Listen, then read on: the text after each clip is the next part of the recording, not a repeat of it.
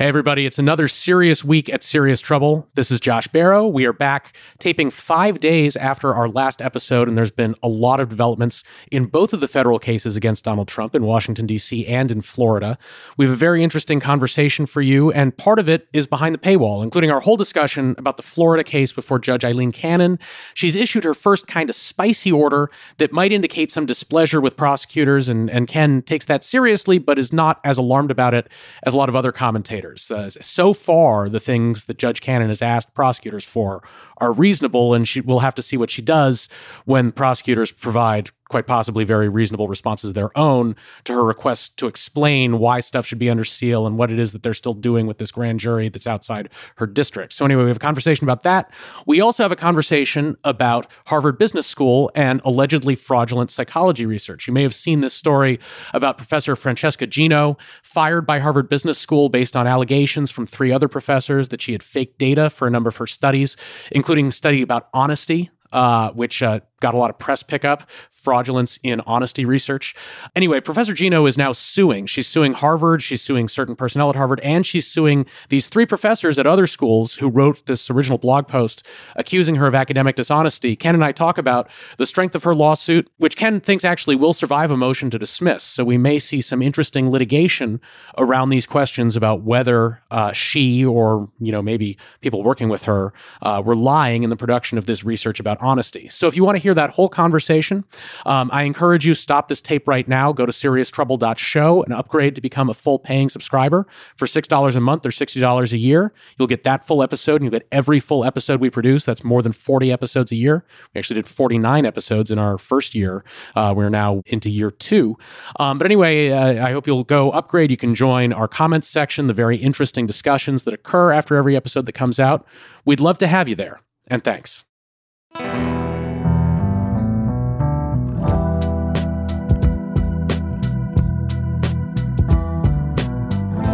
Hi, it's Ken White. And it's Josh Barro, and this is Serious Trouble. Ken, it's been an active week, uh, or an active several days. Uh, we, uh, I guess we last recorded this show five days ago uh, in two different federal proceedings uh, in which Donald Trump is the defendant. Why don't we start with the proceedings in Washington, D.C. before Judge Tanya Chutkan? This is over the newest indictment uh, for essentially trying to steal the election. It's very early days in that one, obviously, Josh, but there's uh, already uh, a surprising amount of activity, and uh, uh the parties seem very anxious. Mm-hmm. So, currently they're fighting over a protective order. And first, can you explain what a protective order is? Because a, uh, a, a, lot of people have been describing this as a gag order, which I think is not quite the right way to describe it. Right. So a protective order is something that governs how discovery produced in a case can be used and disclosed. So, absent a protective order, you're free to just, if you get something in discovery from the other side in a civil or criminal case, uh, to give it to the paper or publish it, put it on your blog, whatever. A protective order basically governs how you can use or disclose things that you've gotten in discovery in a civil or criminal case. It's become um, standard procedure for the feds, for assistant U.S. attorneys in criminal cases to ask for and often get very broad protective orders uh, saying, "Oh no, well if we if you turn over the discovery to you that we're constitutionally obligated to do, uh, you, you, know you can't disclose it to the public or use it." And the courts have taken a, a, relatively permissive view on that, right? It's it's very difficult to get a gag order on a defendant that restricts the way that they may talk about their case, um, but it's much easier to get an order that restricts the way that they can disseminate this information that they've been given in discovery. Yes, I, in my opinion, this is an area where the widely held practice is of dubious legality and the important issues aren't actually litigated very much. So I think that the law doesn't support judges imposing a broad protective order telling you you can't use discovery, you can't disclose it to the public unless there are specific facts and a specific showing of need. Yet uh, the general practice is either to sort of tell defendants, oh, well, sign this protective order stipulation and you're not getting discovery, or getting the judge to issue one. Frankly, I think without too much thought or reflection on the constitutional issues involved. So yeah, it's a end of rant, but uh, that's kind of where we are. Uh, that that it's often done, not necessarily often carefully thought about. So basically, the thing that Trump and his attorneys are so upset about in this proposed protective order, if it's unfair to him, it's unfair in a way that is routinely unfair to all kinds of criminal defendants. Yes, although I think mostly uh, in typical Trump fashion, they're concerned about how it's unfair to him. Right. This started to unfold with the government, you know, filing something asking for a protective order and saying we need to give him discovery, but we can't yet because look at how he's acting on social media, and, and this was after his. Uh, Truth Social post to the effect of if you know if you come after me, I come after you, mm-hmm. and the government's position was so uh, well you know if he's doing this just imagine what he's going to do with all the sensitive information we're going to turn over with grand jury information interviews with witnesses he's going to use social media to go after these people and disclose confidential uh, information. So Trump's team first whined a little bit, uh, said, We need more time to respond to this. Judge, give us at least a week to talk about the important issues. And uh, the government was kind of snarky in return. They filed something on the weekend saying basically, you know, dude, in the time you wasted whining, you could have actually given a substantive opposition.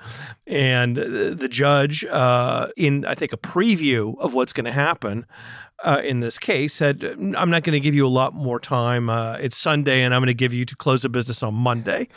Yeah, Trump's lawyer, John Lauro, uh, one, one of the attorneys who wanted more time here, he did a full Ginsburg on Sunday, which is uh, named after uh, Monica Lewinsky's one time lawyer, uh, Bill Ginsburg, who, if you appear on all five Sunday shows on the same day, that is called a full Ginsburg. And so John Lauro managed that on Sunday. Congratulations, John Lauro. But I think that that was a sign that he really did have time to respond to the court's uh, request by Monday. Well, yeah, I mean, he could have just done it on his laptop from all those green rooms. Um, but it's important, actually, Josh. It's not uh, just laughing at him. That turns out to be important, as we'll see in a minute. So, Trump files his opposition to this protective order request on Monday. And um, I will admit to being surprised. A lot of it is pretty good. Uh-huh. So he files something laying out what I just said that, you know, actually there are laws and First Amendment considerations and cases saying that you're not just supposed to rubber stamp whatever the government asks for in a protective order, and that it's improper just to do a blanket protective order without some sort of showing of particularized need, without a real basis, as opposed to just, we don't like defendants revealing things. And a lot of that is well done. Um, some people are making fun of it, and I think it's misguided. So, for instance, one of the points Trump's lawyers made in the brief, which, which I thought was again, surprisingly well done and temperate for a Trump brief. It showed a uh, a tweet by President Biden where he's holding a cup of coffee and saying nothing like a good old cup of Joe on a day like today. And it was the day of Trump's indictment. Right. It was clearly making fun of Trump for being indicted. And Trump's point was hey, I'm going to be running against the president of the United States. He can talk about my indictment on social media, and you're going to tell me I can't talk about my indictment on social media? So it's a fair point. But they're not telling him he can't talk about the indictment, right? They're telling him that he can't use the materials that were disclosed to him in discovery in order to talk about the indictment. Those are presumably materials that Joe Biden is not in possession of. But it's not just that he can't use the materials, he also can't use information derived from them.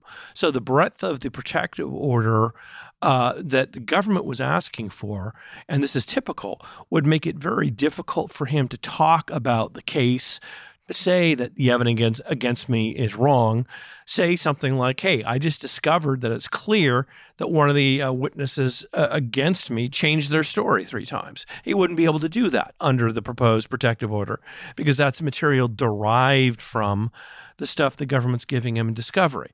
But Trump, in typical fashion, overreached a little bit well maybe not a little bit. He his lawyers suggested edits to the government's protective order and, and the edits they did were as aggressive as the government's request, and it, it pretty much suggested to the judge, which is something you don't want to do, that he really wanted to be using all this stuff in the media, and then he was really anxious too. So the government's reply came back and pointed that out, and also pointed out things like uh, Trump's lawyers, full Ginsburg, and, and all the things they've been saying in the media suggesting they're super eager to start using discovery to attack the government, and its witnesses, and its case. Now, honestly, I think that it's arguable that you shouldn't be able to prevent the defendant from attacking the government and its witnesses and its case with stuff produced in discovery unless there are specific privacy or security or other concerns. I mean, saying the government is full of shit in its allegations against me seems to me to be a very fundamental part of the First Amendment. Uh, but uh, Trump is kind of the, the worst possible uh, spokesperson for the proposition hey, there's nothing wrong with uh, talking about uh, your case. What's so terrible about the defendant trying to litigate the case in the media? I mean, it seems like there's a First Amendment right there. I mean, I know one of the things the government focuses on is that just because evidence is produced in discovery doesn't mean that it will be admissible in the trial. And so they're concerned about that that Trump might reveal things that will that would never be revealed at the trial because they wouldn't be admissible in the trial, and essentially, therefore, he will poison the jury pool by causing them to know information that they otherwise wouldn't know. Um, that strikes me as a more theoretical concern here when you have a case about such high profile facts that the jury pool likely already knows all sorts of stuff that might not be admitted at trial. Um, but right. I, I guess that's one of the government's key concerns. I think there are three classic concerns here. One is what you said, the jury pool concern, that you're going to taint the jury pool. I don't think that's plausible in this case. I don't think there's anyone who doesn't already consume Trump news nearly 24 7 and who doesn't already have a strong opinion. The other two concerns are more realistic. One is that the defendant is going to release confidential information or information that can be used to identify and locate witnesses and abuse them. And I think that's a genuine, legitimate concern for Trump, who I think routinely sends his droogs out after people, uh, and that it's mostly luck that there have been relatively few incidences of people like, you know, the armed guy showing up at Barack Obama's house after he publishes the address. Then there's the idea that he's going to use the information to harass, intimidate, and threaten witnesses, which is something I think we'll talk about more in the context of a gag order, which again, I think with Trump is a plausible concern. Mm-hmm. Yeah. So, well, before before we get to that, let's talk about what Judge Chutkan is likely to do. Uh, so she's been briefed by both sides about what kind of protective order she might issue.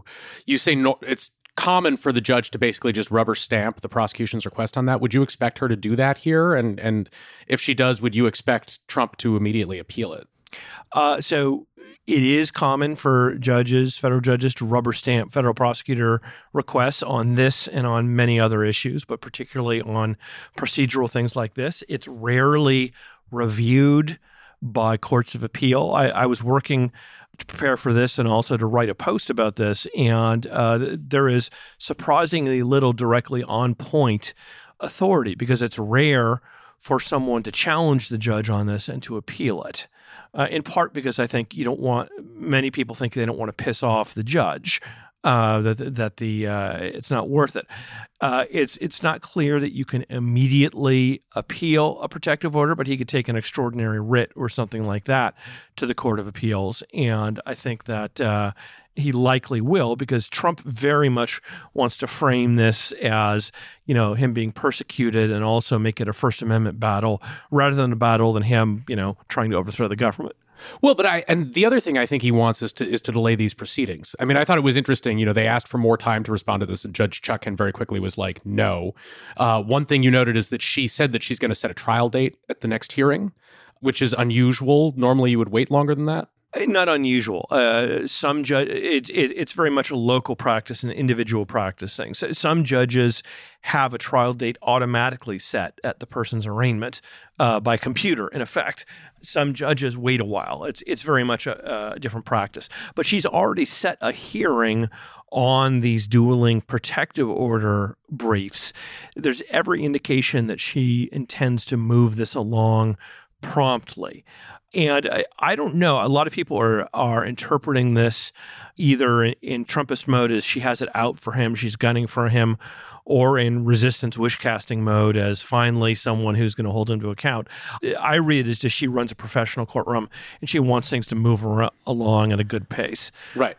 But I mean, the, that pacing is the difference between a trial that occurs before the election and a trial that occurs after the election, or potentially it makes that, that difference. And since I assume Trump would much prefer not to go on trial before election day, doesn't it make sense for him to do things like appeal her ruling on the protective order, you know, whatever motions they can file that might slow, slow this down?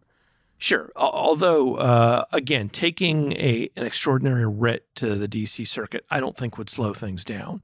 Only direct appeals that give you a right to a direct appeal that halts proceedings in the trial court really slow things down. So, well, uh, unless uh, the appeals court grants the extraordinary writ, right? Well, even then, they would have to not only grant the writ, but grant some sort of stay while it's being discussed, and that wouldn't be typical for a collateral issue. Okay. Let's talk about Mike Pence, because another thing that Trump has been doing in the last few days has been posting on Truth Social about Mike Pence, who's likely to be a key witness against him in this trial. To read some of it, it's, you know, he said things like, wow, it finally happened. Little Mike Pence, a man who was about to be ousted as governor of Indiana until I came along and made him VP, has gone to the dark side. I never trolled a newly emboldened Pence to put me above the Constitution or that Mike was too honest. So this is commentary about a witness and a witness's likely statements in the trial. Trump called Mike Pence delusional.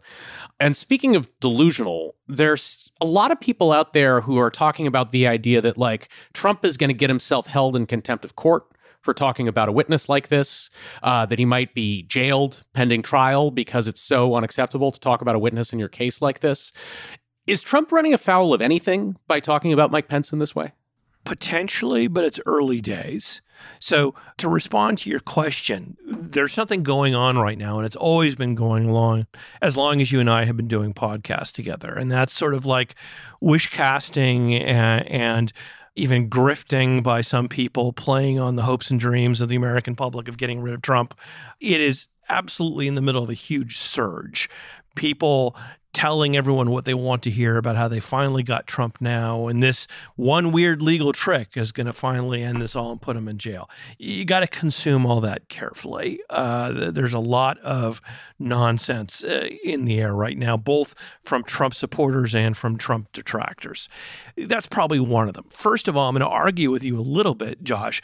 It's not completely clear to me that the Trump Truth Social thing about Pence was about his status as a witness in this case at all. It immediately followed Pence making some public comments out on the campaign trail where he boasted to the best of his modest ability that, you know, oh yeah, Trump wanted me to throw out the Constitution for his benefit, but mm-hmm. I wouldn't. Pence said he he didn't listen to Trump's gaggle of crackpot lawyers who wanted him to do that. That's just rude. okay, gaggle of crackpot lawyers is just rude. The the correct term is Federalist Society. Um, but uh, I think Trump was actually responding to that uh, based what's, on the what's timing. the collective noun for? Is it an accordion file of attorneys?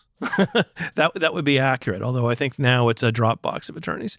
Um, so can threats to a witness in your case be a new crime? Absolutely. So the classic cases are about people saying on Facebook to your witness, "Hey, snitches get stitches." Okay, that's an unequivocal threat.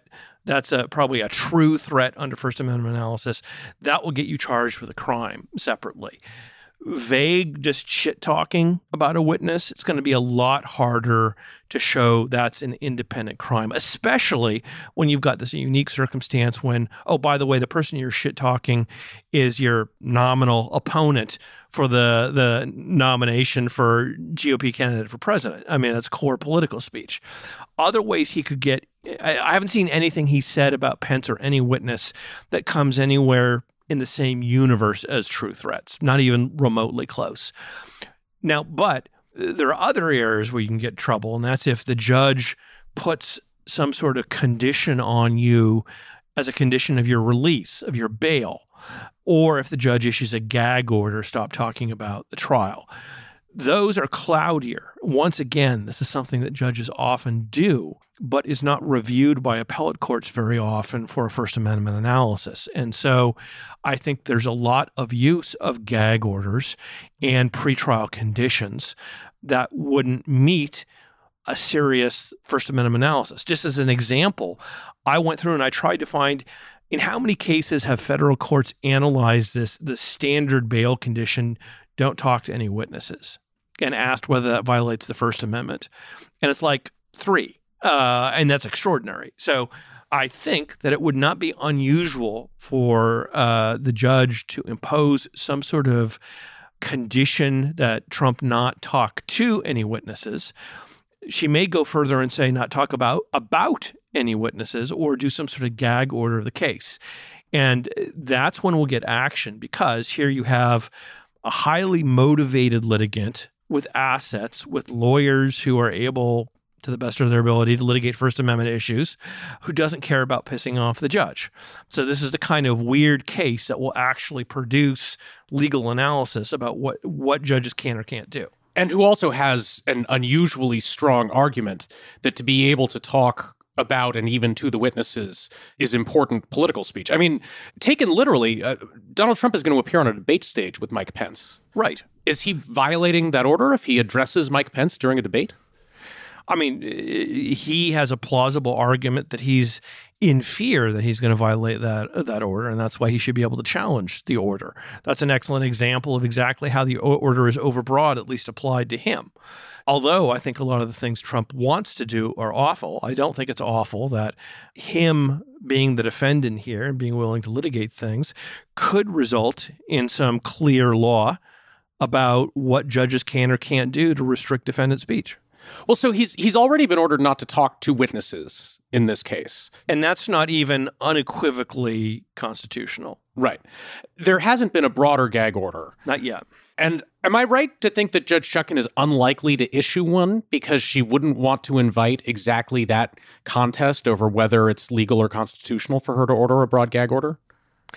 Uh, yes, I think you are right. I think she's more in the no nonsense judge mode as opposed to the uh, how dare you thwart my iron will federal judge mode. Uh, so I think she, despite all the wish casting about how she's going to lower the boom on Trump and issue orders so that he can't say things, I think she's too smart for that.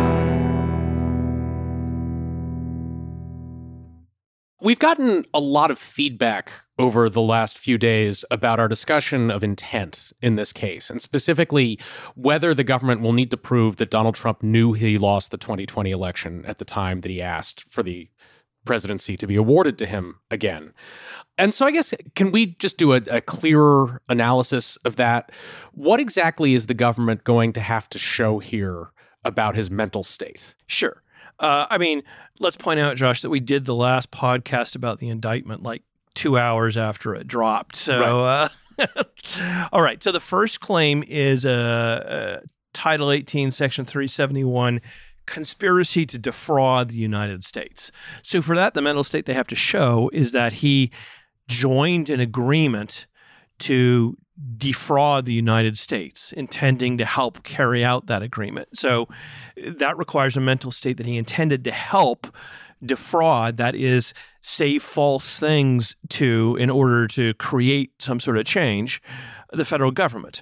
Um, the two obstruction counts require corrupt intent, uh, which means he intended to wrongfully submit false information uh, with the intent to do wrong. It's kind of a an uh, corrupt is sort of an old timey type of uh, notion that's a little vague, but it's clear he has to know he's doing wrong and intending to do wrong. And then finally, the the conspiracy to violate civil rights is he has to intend to impair willfully, knowingly, intentionally impair the rights of those voters he's trying to disenfranchise. Mm-hmm. So, in terms of what that means, in terms of whether he has to know that he lost, I mean, to some extent, that's kind of shorthand for what he has to know. So, technically, he could sincerely believe that he won, but know that the particular evidence he is submitting in support of that proposition is fraudulent.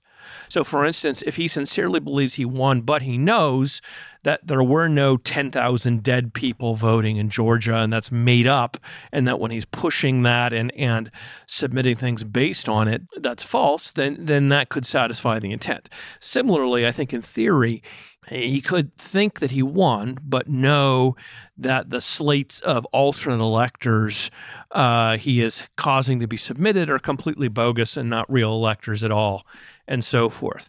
That's technically right. But, and I think you and I disagree a little on this, that's not the type of right, technically right, that prosecutors like to argue to a jury. So, sort of this concept that, yeah, he thought he won, he, he truly believed he won, but the methods he used to argue that were deceitful.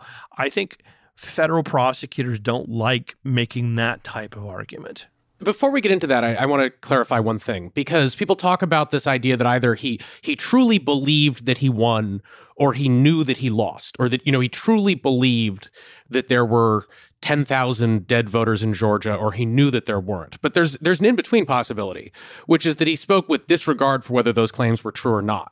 That he he believed that he won and therefore he caused the government to be told various things that he knew he didn't know that, you know, some evidence came in and he didn't even care to look at whether or not it was true. He felt it supported his argument that the election was stolen from him. And he advanced these claims without ever looking into whether they were specifically true or not. Can that also meet the requirement if he's saying things to the government without regard for whether they're true or false? So there's a doctrine in federal law called deliberate ignorance. So if a defendant basically contrives not to know, not to learn things, uh, then you can treat them as if they knew them. Mm-hmm. Uh, so, but that's different than simply not accepting something. So right. it's more like, Josh, if I tell you this envelope has all the evidence that what we said on last week's show it was wrong and we should retract it and you say i'm not going to open that uh, envelope ken that's deliberate ignorance I'm not sure that what Trump is doing, where people are repeatedly saying things to him and he's just ignoring it, is deliberate ignorance. I think that's closer to, uh, you know, that's something for the jury to work out as to what his intent really is. Well, I'm, i mean more when, you know, fantastical claims of uh, vote fraud come into him that his immediate reaction is to just you know to share them far and wide without looking into whether they're true or not. That he you know he, all he's interested in is the result. Uh, and even saying to the justice department just say the election was corrupt and leave the rest to me and the republican congressman. It's indicative of a of a desire to reach a particular outcome without looking at all into whether the you know the, the specific claims that you're making to argue for that outcome are true or false. Sure. That could be deliberate ignorance as well. When when you have reasons that people are telling you to question whether something is it's true and you deliberately look aside from them and don't pursue them. like when you know the indictment describes him talking to officials in Georgia and raising some crazy story he's heard and they say well actually that's not true. I can give you a link. And he says I don't care about the link. Uh, so yes that can be deliberate ignorance. You have to be really careful with the deliberate ignorance theory because if you get the judge to give the instruction, it can be reversible error if the Court of Appeals decides it wasn't the right situation. Uh, basically, saying that someone had actual knowledge is inconsistent with saying they were deliberately ignorant of it. So it's complicated, uh, but uh, it, it is a theory. Right. So you were saying that you don't think the government would want to argue this because it's too complicated to basically tell a jury that you know even even if Donald Trump believed that he won the election, um, that he knew that this elector slate was invalid. This was not the real certified elector slate from the state of Georgia or whatever, and therefore he committed fraud on the government, even if he believed that it was going to produce the correct outcome in terms of the presidential election. That doesn't seem that complicated to me maybe complicated is the wrong word. Maybe unappealing is the word I should use because I think juries often like to feel that they're doing substantive justice. And despite being nominally bound by the legal instructions the judge gives them, juries often, in effect, try to do equity. They try to come out to what they feel in their gut is the right result. And because of that, I think that federal prosecutors uh, don't particularly like uh, the yes, uh, he was technically doing it for good reasons, but he did it the wrong way type of argument. Can I tell you a short story that illustrates what I mean? Sure. So, like 25 years ago, I prosecuted a bank robber. And this guy was a sad sack who had just gotten in a motorcycle accident the prior month, been badly injured, lost his job, got a settlement from the insurance company, deposited at his bank. He goes home one day after being fired from work, and his girlfriend is dumping him, kicking him out of the apartment. So he goes to the bank and he says, I need to withdraw some of my settlement money. And they say, Oh, we're sorry, there's still a 10 day hold on that money. And so our friend loses it. He says, Well, did I mention I have a bomb? This is a robbery. Give me my money. Mm-hmm. And he leaves his driver's license at the counter. He takes the drawer full of money that was far less than what he had in the bank. And he goes and he sits in the parking lot and he cries until the police arrest him. Mm-hmm. Jury went 11 to 1 to acquit on that. Hmm. Uh, for bank robbery because, right. as the defense lawyer said, it was his money. He just wanted his money. He wanted the, the right, the just result. And yes, okay, he shouldn't have done that, but that's not bank robbery. And I think federal prosecutors understand that juries react to things that way. And they're worried that leaning into this idea, uh, you know, accepting the proposition that Trump thought he had won, but he he went about vindicating that the wrong way is just going to at least play into the hearts of one or two jurors who might hang the jury. Okay, but let's let's put this back in the real world context where it is, which is to say this is a trial that will occur in the District of Columbia, likely an extremely heavily democratic jury pool. The January 6th riot happened in their backyard. This was not merely national news for them. This was an event in the city where they live. And I don't think that they're likely to enter from a position of sympathy toward Donald Trump. And so I'm imagining more a jury that is looking for ways to get to guilty. And if one of the key defenses from Trump is, you know, I, you know, I sincerely believe that the election had been stolen from me, and you know, whatever, I can't have had corrupt intent, fraudulent intent, because I was trying to vindicate what I saw as the truth. This basically it, it gives the jury an opportunity. So you can say to them that you know, either he knew or he really believed that, but he still chose to tell lies on his way to trying to vindicate what he thought was the truth, and that makes it still a crime. Either way. Isn't that giving the jury permission to convict? Yes, but remember, you only need one to hang a jury. And as blue as DC is, uh, there are red people in Washington, D.C., and there are also lots of weirdos uh, who will hang juries for weird things that only make sense in their heads. Also, the evidence here that Trump knew that things he was saying were false and that he lost the election, I think is so good that you don't necessarily want to give much ground to that theory. I mean, there's all there's this stuff like saying to Pence, "Your problem is you're too honest." It's a great piece of evidence. So, uh, the way federal prosecutors try cases, I think they're going to lean into that and really not indulge uh, sort of the alternate uh, uh theory of the case very much. And of course, Josh, you are assuming that we're going to stay in D.C. I mean, after all, Trump's lawyer said on TV that we should go some someplace truly diverse, like West Virginia. you know, which which I believe is diverse in the sense that you have states that have black people, and then you have West Virginia, which is diversely does not. Um, so uh, West Virginia with like a ninety three percent rate of, uh, of white people.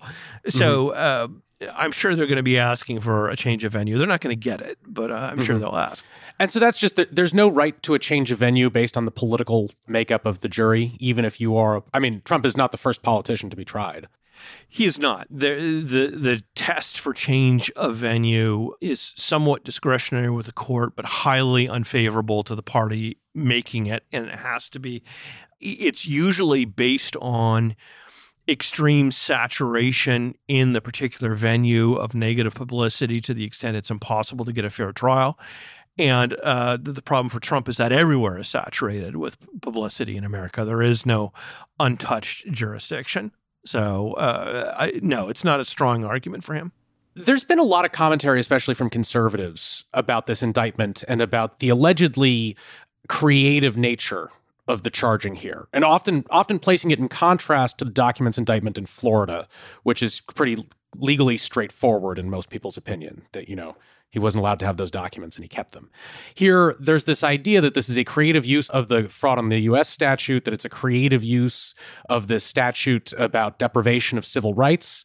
And we talked some about that civil rights thing, about how, you know, people think of that as being a law about, you know, if the if the Klan, you know, violently attacks a polling place to stop black people from voting, this the deprivation of civil rights statute makes that a federal crime.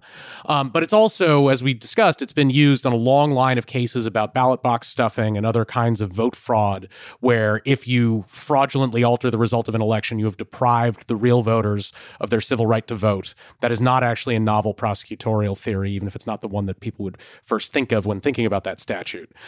I want to talk some about the fraud statute because I brought up the McDonald case last time.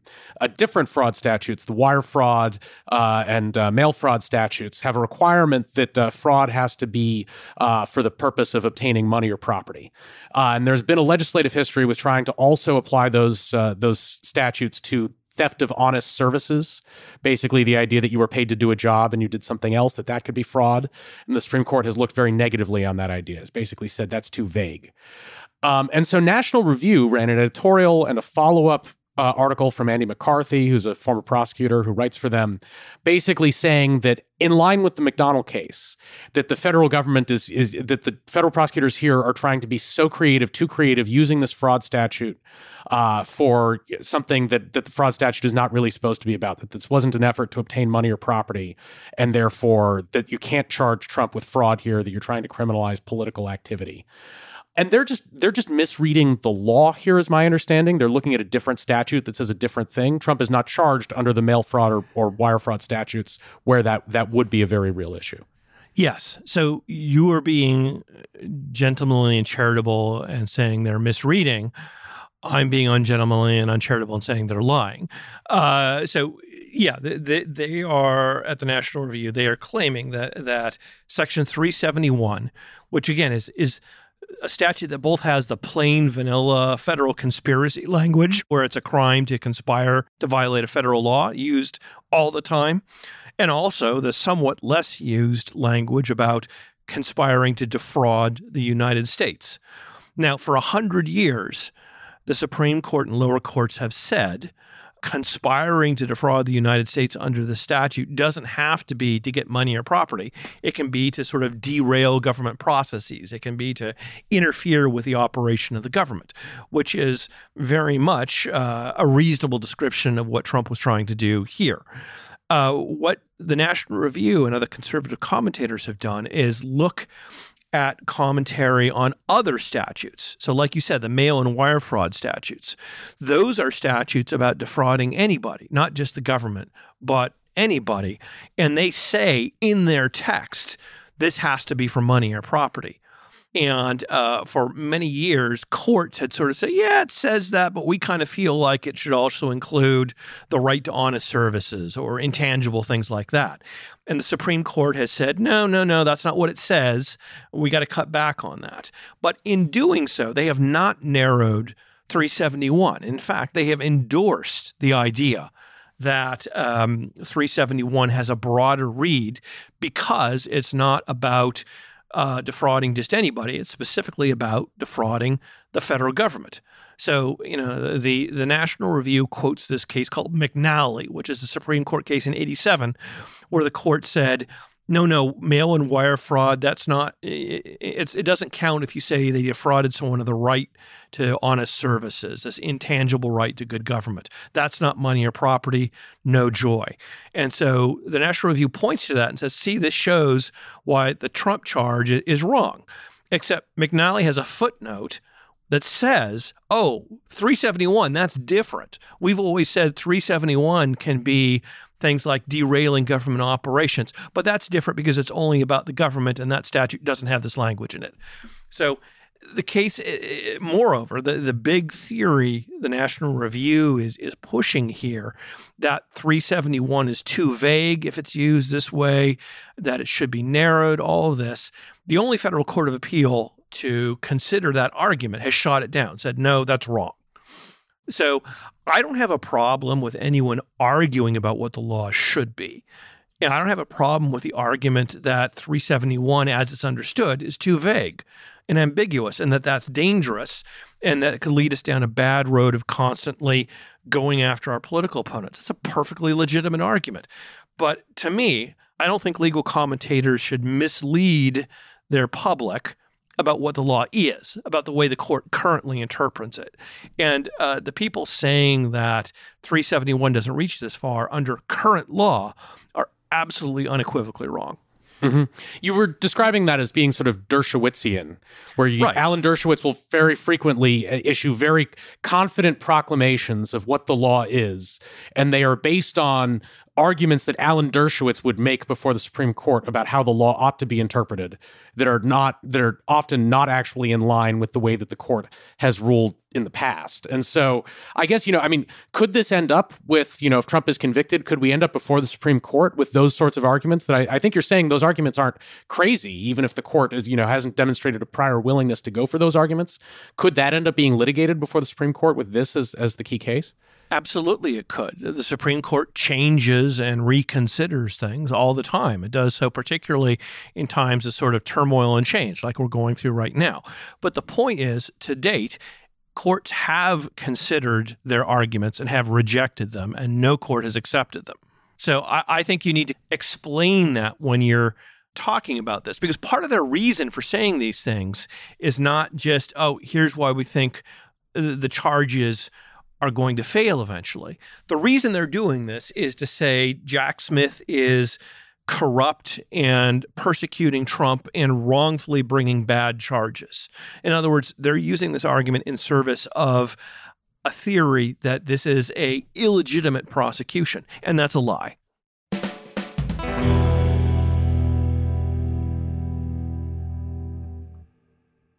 Speaking of nonsense, the Washington Post published analysis by Philip Bump under the headline Is Trump Going to Jail? Here's How Much Prison Time He Could Face. And there's even an infographic going with this, this sort of snake like thing, showing the 641 years that Donald Trump potentially faces in prison as a result of all of the various things that he has been indicted for. And so, I mean, obviously, he won't go to jail for 641 years because he's not going to live that long. Are there other reasons that this analysis might be incorrect? Sure. And uh, I'll say that Philip Bump feels that I have badly wronged him by criticizing this column in this way. Uh, he's he's a sensitive soul. The column is set up nominally to say, "Oh, there's this narrative, but it's false." So Philip Bump's stance is, "Oh, I'm saying that this isn't true." But in my view, he's doing something that, that's called privileging the lie. He's setting up this wrong thing, discussing it at length, and then coming in and half assing the rebuttal at the end. So even though he concedes at the end that, oh, actually, no, Trump's not going to face 621 years in jail, that's wrong, he has them do an infographic showing this Candyland path of getting to 621 years. 641. 41, and he makes it prominent in the piece. So the reasons Trump is not getting all those years is that, as we talk about frequently, federal sentencing is governed by the, the federal sentencing guidelines. Even though they're not mandatory, they are reliably sort of the heartland of where sentences add up. In white collar cases, sentences are almost always below what the guideline recommends and not above. There's very unlikely that a 70 Sorry, al- almost always below the guideline, or do you mean if there's a deviation, it's almost always almost always below the guideline in white collar oh, really? cases. Okay. I mean, Josh, if we look back at all the white collar cases you and I have covered, the Avenattis, the the Michael Cohens, uh, the all these Trump related miscreants, uh, all of them got below guideline sentences uh, for white collar crime, and that's common. And normally, as a criminal defense attorney, I appreciate that. Uh, so, but the bottom line is that the guidelines here uh, the most aggressive calculations, like Mitch Epner, a friend of the show, did one, are like in the eight year range for the DC case, and in the you know the ten uh, or so year range in the Florida case. They're they're nowhere plausibly near any of the big numbers, uh, as in any case. So my quarrel with Phil Bump's column is that he only kind of does a hand wave of that and provides the readers with no useful information to explain, well, why isn't it going to be 641 years? Yeah, I mean, his, his explanation at the end when he's saying it's probably not going to be this is not even correct. No, it's not. I mean, he offers some reasons why it might not be 641, like, you know, he might not be convicted on every single count. He also says the total assumes that Trump would receive the maximum sentence for each guilty verdict. That too is unlikely. People convicted of crimes often receive lighter sentences which I mean, it, it's not even acknowledging the existence of the sentencing guidelines. He's merely saying that sometimes you don't get the maximum, but that's like that's not even close to describing how sentencing works. No, the, the often there is is so useless to be deceptive. Uh, it's like saying Ken often buys lottery tickets, but often doesn't win the billion dollar lot. Oh, well, yeah, technically, I guess that's true, but it's not very informative, yeah. is it? Right. Yeah, and and at the end he says, "So why is Trump suggesting he'll be in prison for more than 500 years? Because it's dramatic. Because his his audience, primed to view the indictments as illegitimate, will see that number and think the government is being intentionally punitive. And it reinforces this idea that that this is about making Trump pay for being Trump instead of being a response to his actions, which you know is fine. But the thing is also like the frankly the intended audience for this article. Why are people talking about the idea that Trump would get 500 years? Because there's a lot of people who hate Donald Trump who just like to like close their eyes and imagine the idea of Donald Trump being sentenced to rot in jail for the rest of his life. And so there's a market for these stories about these high numbers, which is why you produce a graphic like this showing the uh, 641 years. Well, absolutely. Um, but it's not informative. It's not. The big numbers, the maximum numbers, uh, are just a sort of nerdy expression of the classic if it bleeds, it leads for the media. Big, splashy, long numbers attract attention and it's good business for the media. And so they, they push that junk because it's clickbait. Of course, if Trump is going to get those 641 years, that requires him to be convicted on every count, which would include the Florida case. And I think we saw in the, the, the federal case in Florida, the one before Judge Aileen Cannon, the first sort of spicy order that came down from Judge Cannon this week. Uh, that's the end of this week's free episode of Serious Trouble. If you want to hear the rest of our conversation, if you want to hear our discussion about Judge Aileen Cannon and whether she has it out for federal prosecutors down in Florida, if you want to hear our discussion about data colada uh, and the academic dishonesty dispute at Harvard that has now spiraled into a $25 million defamation lawsuit, uh, I encourage you go to serioustrouble.show. You can become a paying subscriber, and then you'll get that full episode. You'll hear those conversations, and you'll get every full episode that we produce. That's more than 40 episodes a year, nearly 50 episodes in our first year. Um, you'll get to join our comment section and you'll be helping to make this show possible. It is financial support from listeners like you that makes it possible for Ken and Sarah and me to get together every week and make this podcast for you. So I encourage you, if you're interested in that, go upgrade and we'll see you soon.